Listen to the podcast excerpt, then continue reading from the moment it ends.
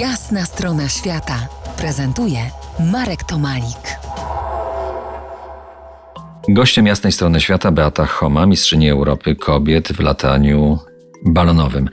Rozmawiamy o turystyce balonów, lotów balonowych, ale i też sportowym aspekcie tego typu żeglugi po niebie. Zaczynałaś od szybowców, ale to jednak y, balon skradł ci serce. Tak, balon mi daje taką dużo większą niezależność. Nie muszę startować z lotniska, nie muszę lądować na lotnisku, nie jestem do żadnego miejsca przywiązana. Mogę podpiąć przyczepę do samochodu, pojechać w dowolne miejsce, wystarczy kawałek łąki i startować. Beato, w 2017 roku wylatałaś balonem Mistrzostwo Europy Pań a w Polsce zostałaś wicemistrzynią. Opowiedz nam o zawodach balonowych, bo jeśli balonem trudno się steruje, niemal zupełnie niesie go wiatr, to na czym opiera się to sportowe ściganie, to sportowe szaleństwo? E, zawody polegają na tym, żeby wykorzystując zmienność wiatru na różnych wysokościach, bo wiatr nie jest taki sam, i my dostajemy zadania. Trzeba dolecieć do konkretnych punktów, to mogą być punkty e, w przestrzeni, gdzie dostajemy współrzędne i wysokość i przez te punkty trzeba jak najbardziej precyzyjnie przelecieć. Mogą być też one wyłożone na ziemi w postaci krzyży z płócien i też trzeba tam dolecieć jak najbliżej, rzucić na środek e, marker w postaci takiej wstążki z obciążnikiem.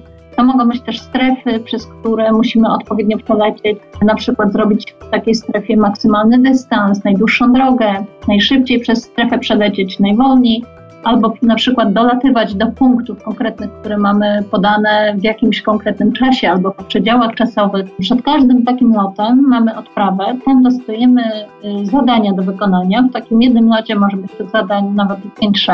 No i kto zrobi to bardziej precyzyjnie, ten ma lepszy rezultat. Na przykład dolecenie do punktu, dalej lecimy do następnej strefy, przez którą mamy przelecieć na przykład najszybciej. Potem na przykład mamy przelecieć, y, zrobić nam maksymalny dystans, na przykład w strefie, która wygląda powiedzmy jak tort, bo oczywiście to są strefy mm, przestrzeni. Potem znowu na przykład mamy sami sobie wyznaczyć punkty już w trakcie lotu i przelecieć e, przez niego jak najbardziej precyzyjnie. One są tak oddalone o kilka kilometrów jeden od drugiego, ale wykorzystując e, wiatry, no jest możliwość, żeby przelatywać od nich nawet w odległości, nie wiem, metrów albo nawet i mniej niż metrów.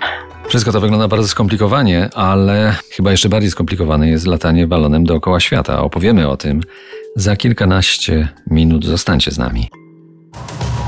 To jest jasna strona świata w RMS Classic.